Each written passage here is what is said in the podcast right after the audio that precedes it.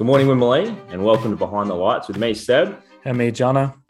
As always, uh, we pay respect to traditional custodians of the land we're coming from, the Gadigal people of the Eora Nation.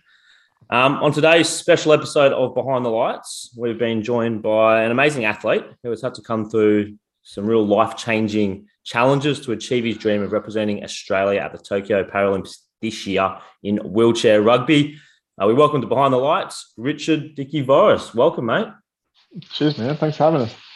First, Dickie, we'll start with um, did you watch the NRL Grand Final last night? I know you're a, a Mountains boy. where you are going for the Panthers? Yeah, I'm not a huge NRL fan, but um, got to watch the Grand Final. So it was nail biter still. It was pretty, pretty entertaining stuff. No, it was a great game. Um, I guess starting off, Dickie, um, let's go back all the way to the beginning. Growing up in Winmalee in the Blue Mountains, uh, before obviously we're going to the accident, uh, was sport or did sport play a major role in your life growing up? Yeah, I was played a lot of football, a lot of soccer. Um, growing up, try to try to play at a high level, but I wasn't wasn't quite good enough back then. Yeah. Never had the speed in me for that, but loved it, loved soccer. But even at school, played all sports. Played yeah. rugby union at school. You know, got into anything I could, even AFL, touch, even netball, just anything, man. Yep. I just love love the bit of sport. Yeah. Um, and I guess for those not aware, I guess, um, do you mind going into explaining the accident that did occur? Um, obviously, you were very young at the time. Um, what happened on that day, and, and sort of yeah, what occurred uh, when you did have your accident?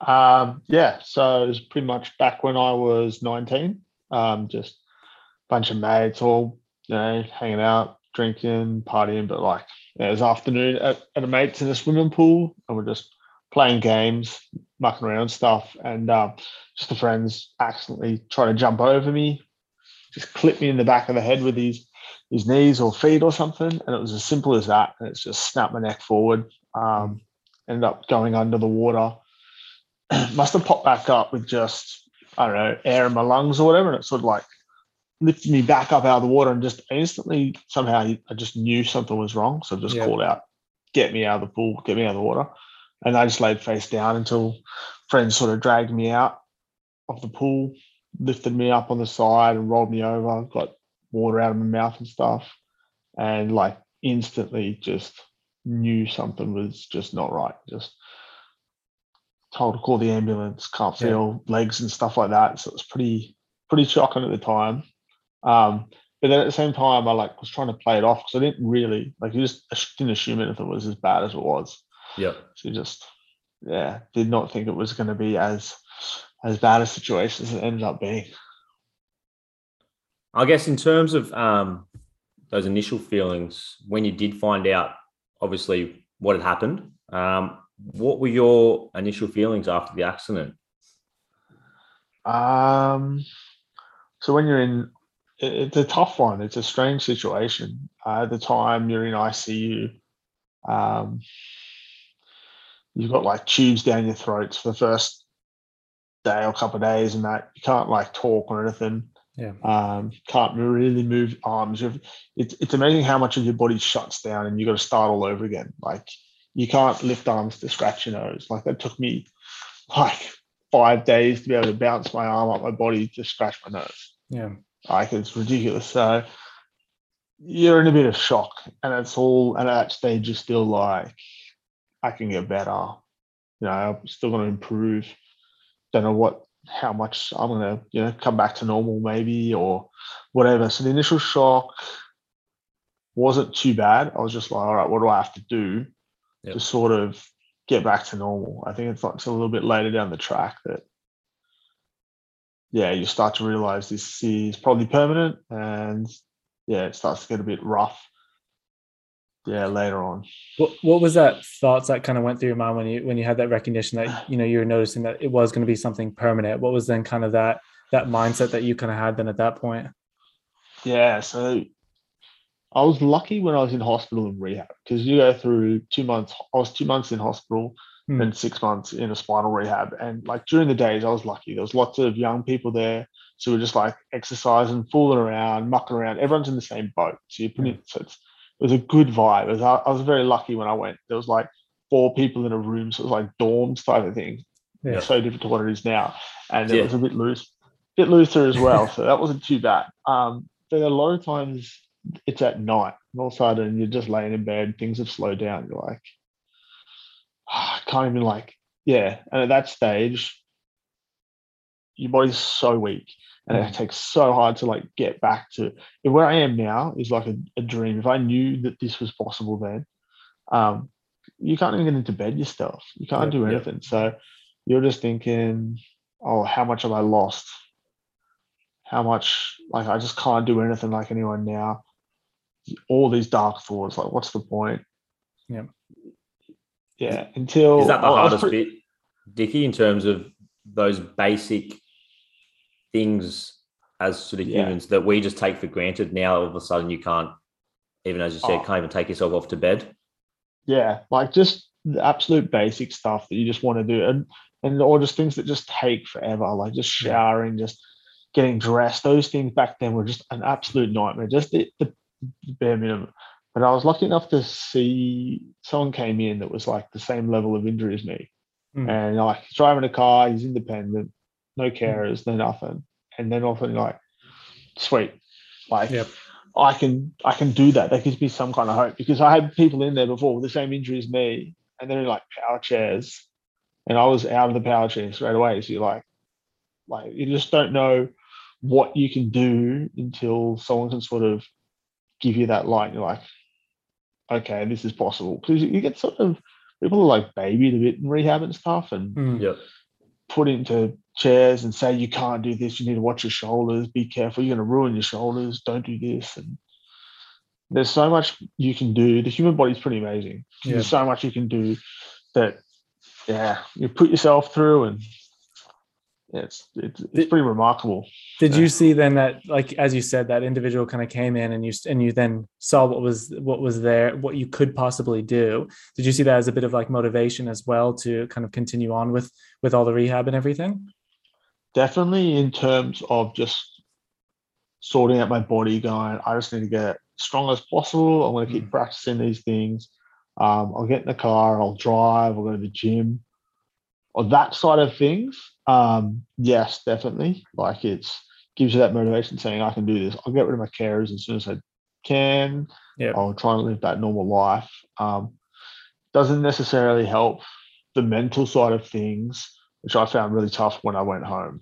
That Yeah. was like more time um, where you have to yourself all of a sudden during the days. I didn't have a job when I first came back. I wasn't studying or anything. Yeah. Um, that they were they were pretty dark times when all your friends are at uni or work or something, and you're just sitting at home long periods of the day without really anything sort of to aim for. That's that's what makes it tough. You got to have something. Yeah. When did when you did move back home, Dickie? Did you find you did have a supportive, um, I guess, community around you helping you through some of those, I guess, darker times, and obviously, as you said, that time, especially when you're just by yourself at home. Yeah, yeah, Winmalee Mountains, great people up there. Like I had a lot of um, lot of support in like fundraisers because when I came back, I had no money or anything. So hopefully, I had fundraisers to help me get a car, which was a huge deal because being able to get around, like I had a steep driveway, I couldn't get out of my parents' house without being in my car. Yeah. So Yeah. having that car was a huge thing. Um, the community helped heaps with like um, modifications to the house and that. Like, cannot be thankful enough. And I, I have really good parents, really good family, and like some really good friends that got me through everything. Like, they'd be around during the week in the afternoons, weekends, and everything. But there's only so much people can do. Like, Hmm. you're always gonna miss out on stuff that just you just don't you can't just do what everyone else does when you like unless, when you first have that injury and stuff like we we're 19 20 years old mates are going down the city Yep. getting the train hour and a half train trip plus partying then coming back whatever. I just couldn't do that. Like it's just not that simple to get on the train and then you miss mates or something happens and you get stood up in that night. I i wasn't at the stage where i could comfortably get myself back home do things. So i, I missed out on huge events. There's you know new year's birthday parties all sorts of things that i was at home by myself where i just missed out on all that. So it, it was tough at the time Um, I guess moving forward, uh, how did you initially get involved then with uh, wheelchair rugby? What was the first sort of um, calling in regards to that, and, and sort of how did that experience open up to you? Yeah, so once again, lucky that I had a good group of people when I was in rehab with, like really lucky. Um, one of the guys just said, "Look, come on out, let's try wheelchair rugby." I looked at it when I was in rehab, and I was like, "Nah, Hmm. not for me." And he said, "Just come on out." And it was down at um, I think it was like Riverview College or something down at Gladesville. So it was a bit of a trek, and I'm just like, stuff it. Got in the car, drove down through the traffic in Sydney and stuff. Took me like an hour and a half. It was a mission. um, but I got there, and the guy running um, at Wheelchair Sports was running Wheelchair Sports, um, the, the rugby program stuff at the time. Uh, Sebastian Van Vandendal, awesome guy, just Mm. awesome guy, and he's just basically picked me up out of my chair, threw me in, strapped up my hand with some gloves and stuff, and there's only about four other people, five other people there at the time. A couple of new guys as well. It was pretty small. Um, Yep. Just hap- like that's what happens in wheelchair rugby. There's people come and go. Stuff, and at the time there was no one really there. But Mhm. um, the people that were there were just awesome, and it was Yeah. good to have people on the same boat, going through the same stuff, the same sort of injuries. Um, and it was just it was a great experience. I was pushed around. By the end of that session, I had blood trickling down the back of my hands from pushing and stuff. Like nails ripped off just because you're like awkwardly pushing with your hands, just like. Um, but it was a great experience, and I was just hooked on it pretty much straight Yeah. away, Did, and just did, started driving down every week. Did you recognize then at that point was that the time when you said this is what i really want to do and i mean we know that now you went on to represent the country so is that the time when you kind of recognize this is what i want to do and i want to represent australia in doing this That was probably a bit too early for that. I think at the Mm. time it was more like I've all of a sudden I've got a goal. I've Mm. got something that I'm going to like work towards. This is this is what I want. Um, and I started going to weekly trainings. And I'm like, how can I get better? And they're just got to get in your chair in your own time. So I'd go to the local park and I'd have to drive there. I'd um, you know, my dad might help me before he goes to work, and I'd sit do my two hour session and then I'd wait until maybe one of the guys was coming home from university and they'd be able to help me get out of my chair because I couldn't Yeah. do any of that back then. So um, I was doing all that sort of stuff at the start, and it probably wasn't till maybe six months or so after playing in that when I was just still so new and so slow and everything on court. And then the coaches actually for the Australian team just called me up and said, "Look, do you want to come along to some camps and stuff and be part of the development sort of team?"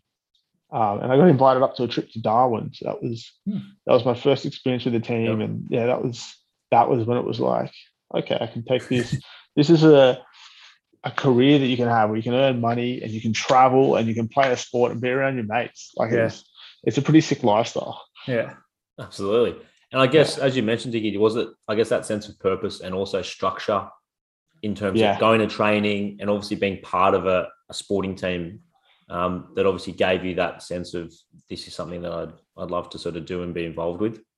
Yeah, definitely. It's definitely that structure in that and that giving me sort of that purpose at the start. And now now I'm looking back at that uh, like eight, nine years ago, and it's just that's maintained everything in the athlete's life. Like the structure that I have in my everyday things based around your training, your dieting, everything. And yeah, that's all that's all come from that. And that that was such a mental relief, like such yeah so good for my head more than anything. Um, and it sort of gives you that purpose and that goal. And that's that's done wonders. I honestly, anyone that's been in a tough situation with accidents or I don't know, any kind of serious incident that's happened in their life that's trying to get past, I think sport's just an amazing thing. I guess it was also that sense of being around other people that had been through and understood the situation that you have come out of as well, in terms of being around that similar sort of people who'd been or had similar sort of um, things happen to them. Yeah, that's that's a, that's a great point. I, that was definitely something that was massive. Like, Yeah. um, just going away and playing like a state competition. you've got guys from New South Wales, Queensland, um, Victoria, and you're meeting all these different people, and they're all like teaching you tricks about how to be independent, yeah. how to like stuff that you wouldn't you wouldn't even think of. But like we have to talk about like how to go to the bathroom, how to do like transfers into this, that, how to do things on your own, how to all sorts of stuff. So that was huge. And to be Yeah. around all these other people, and now I've made all these other friends that are going through roughly the same thing, and um, and just how normal life can be still. That was massive for me because especially at the start in the mountains when there was no one else really, it was just like like your friends are all awesome and supportive, but no one really knows what you go through. No one Yeah. knows what what's happening Yeah. day in day out, what you have to battle through just to wake up and get out of bed and everything like that at the start. Yeah, so it was amazing. Would you say then that because you then started becoming part of those teams and those those individuals and everything, that's what really helped you then as well gain that independency that you were talking about before that you know you lacked a little bit at the start and then you were able Yeah. to to learn about that. Would you say it's because of that team that you were essentially be able be able to be a part of and everything? Yeah, definitely. But also just the strength and stuff that I Mm. managed to get back from playing rugby. Hmm. Like me in the gym up until rugby, I was going to the gym three times a week Yeah. for like a couple of years, and I didn't get anywhere near as much strength and like functional strength, like Yeah. able to transfer and stuff like that until I started playing rugby, and then it just it came within like a year or so of that, um, and it just opened up doors. Like I would, I was traveling over to New Zealand to play in a competition by myself without just like to, to play on one of the teams over there, or like just went to trips with Barley's with other Yeah. guys in the team, and um, yeah, just opened up so many doors, man. No, that's great.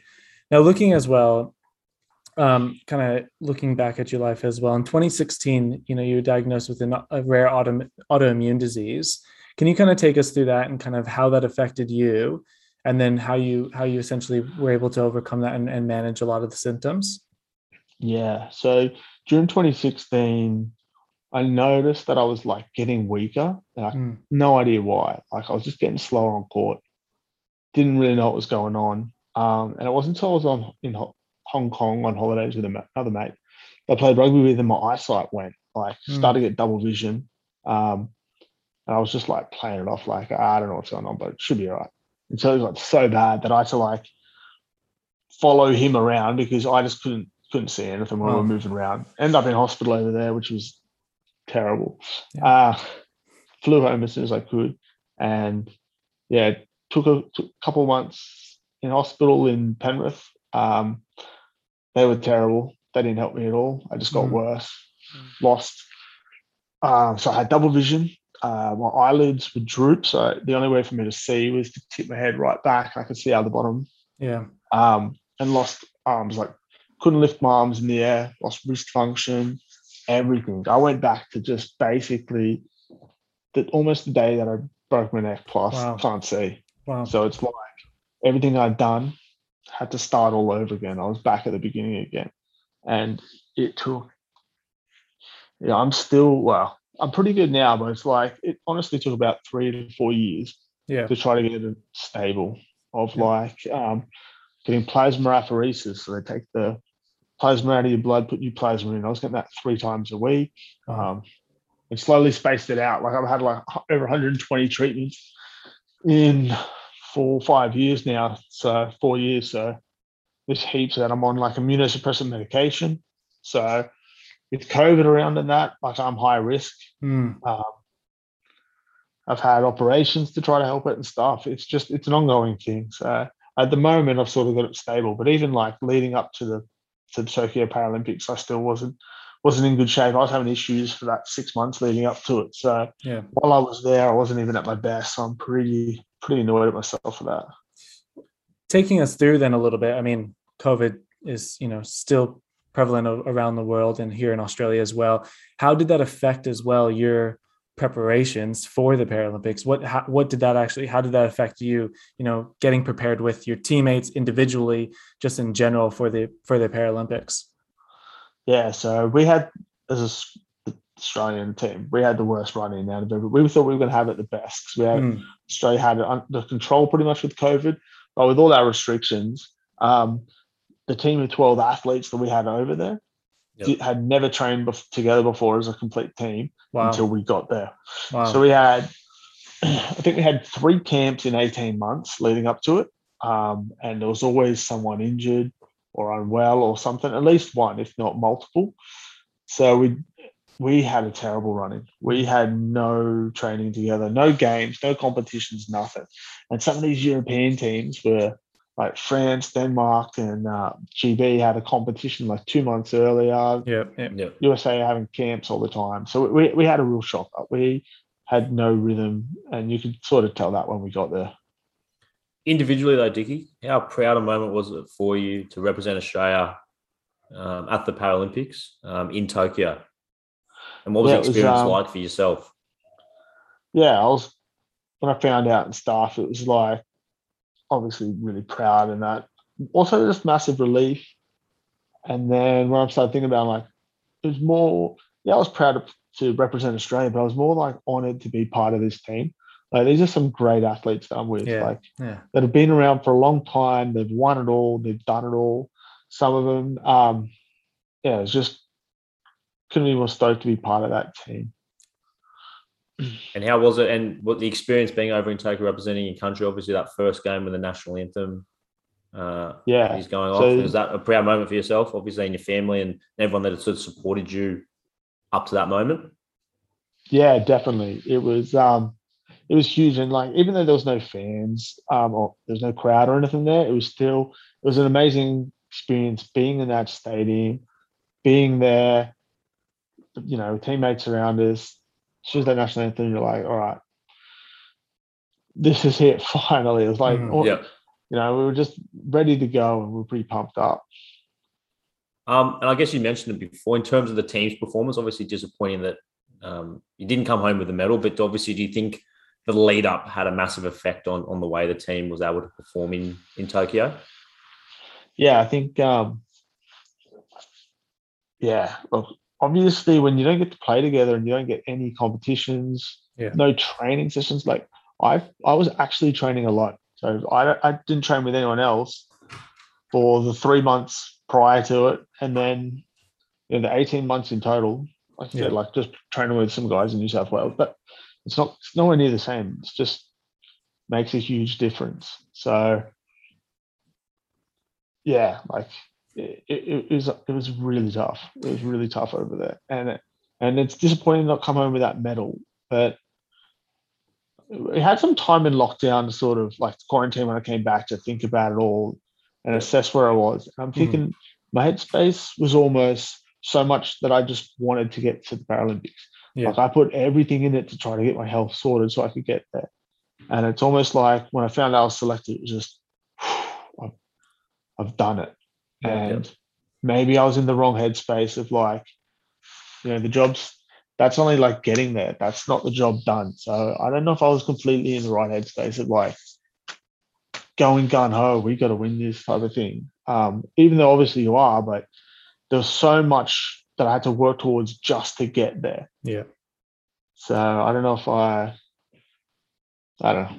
I I think that you know, especially after you talking about you know all the challenges that you personally as well as the team for Australia had to really overcome. That there's should be no disappointment at all. You should be very proud of the accomplishments that you had and and the progression that you've had throughout the Paralympics and and yourself personally. But speaking about that, so then what what is the goal? Is the goal to then continue for Paris 2024? It's not that far far ahead now that you know kind of with the uh, off years here but um so is that now the goal to look ahead to the next paralympics Um, it's a tough one. Our next major thing is actually um, world champs in Denmark Yep. next year Yep. in October. So it's kind of a big year for me personally now. It's like um, there's new players coming through. You know, there's more competition for lineups. Now it's my time of I'm going to put everything aside that I've done for like working up and just wanting that Paralympic experience. I've had that. Now it's all about staying healthy and just up in it. And now I've got to really work hard to fight off these new players and keep my spot in the team and hopefully get I need I just need game time and experience and I, Yeah. I really want that. And if the next year goes how I have planned, then yeah, definitely Paris is is what I want to push for. I want like players I'm 30 now. Um players in this sport can play up till they're 40. It, it's kind of different. There's a lot of you'd be surprised if you saw the Japanese players, they're like 45, 46, and you Wow. couldn't tell. These Yeah. guys are like athletes still. So um, definitely, if I can make Paris, that'll be. I want. I want the experience with the crowd there. You know. I want to Yeah. have the real experience Absolutely. where we're not locked down in our building the whole time and I can go out and, and adventure a bit. Well, Dick, it's been fascinating um, hearing obviously your journey, obviously up to now, and hopefully we do see you at World Champs and then obviously Paris in 2024. But as always with our guests, we end with five quick questions. Um, so just a little quick answer to these questions. You Yeah, nice. go, Dickie? Yeah. All right. John has got question number one for you. All right. So, what has been your favorite experience playing wheelchair rugby? If you can name one experience, just quickly off the top of your head, what would be your favorite experience? My favorite experience, obviously, I, I'd probably put Paralympics aside, even though that's massive. And I just say like, um, just just like my first nationals when I when I got to play it, and I actually got minutes. My first one when I met, I got heaps of minutes in that final in 2015. Um, I played most of that game, and it was just that was the first time that I really got heaps of minutes. So it was good. Um, number two, Dickie. Who has been the best player you have played against or with in wheelchair rugby? So anyone- anyone that stand, stood out for you? Oh well, played played against. I've always found um, I've always found uh, Ike from Japan just just an absolute nightmare to to get anywhere near and to hold on to. But the best the best players in Australia, obviously it's Ryley and Yep. and Andrew Edmondson, the two point. He doesn't get enough recognition. It's always the high points get rec- recognition Hmm. but um, Andrew Edmondson probably the best two in the world, and just what he does, his class, he's he's a weapon. Nice, nice. Now, looking kind of ahead to the future, because we want to see you in your career as long as possible, as you said, 45, 50, whatever you can push it to. Uh, what would you say? Are, are you going to see yourself staying involved with wheelchair rugby once you stop as a player? Do you see yourself staying involved as coach, manager, whatever, let's say? How do you see yourself? Yeah, I, I I love that. I do so much for the New South Wales um, players and new development players as it is. Definitely coaching is where I want to head down. Um, Yeah. There's not enough coaches in wheelchair rugby and stuff, and I love that that pathway from emerging player to wanting to make the Australian squad. So that's where I want to get involved in um, next, and we'll see what happens from there on. You did touch on it before. Are you encouraged by the next generation of wheelchair rugby players coming through in Australia, Dickie? Obviously, you're involved in, in some of the pathway um, pathways at the moment. Yeah, there's a few players, but it's more so that finally um, we've got funding and finally there's someone in place. Their sole purpose is to find talent. So in the past year alone, we've brought in so many new players. Um, up till then, our sport in Australia it was dying. It was in a bad way. So the past year alone has given me lots of hope. Um, we've brought in some new players. We've pinched them from other sports. We've got some good guys that have unfortunately had injuries, but it's a weird world because that works well for us. So it it's strange like that, but no, there is there is some people coming through, and um, hopefully over the next you know four years or so, Yeah. Australia the athletes come through and we do really well. So, in speaking of all those new athletes, what is the one piece of advice that you'd give to to anybody that might be experiencing, you know, essentially the similarities as to what you went through to get to where you are now? What would be that one piece of advice you'd give to them? um, just work your ass off to be as independent as possible. Don't don't want to rely on anyone. Don't take the easy route. Just want to try to live a normal life as possible. Yeah. It's too easy to be like mothered and Hmm. and take it take Yeah. the easy way. Just just work work hard. Well, Richard, Dickie Voris, thank you very much for joining us on Behind the Lights. It's been amazing listening to your story up to now. There's still more to go, and we wish you all the Definitely. success in the future. Hopefully, as I said, world champs next year, and then Paris 2024, and hopefully you can uh, bring home a medal um, at Paris 2024 and the world champs. So, uh, good luck with everything, made in the future. Thank you. Thanks for having me, guys. It's been a good conversation. Thanks, Abe. Not a problem at all. Um,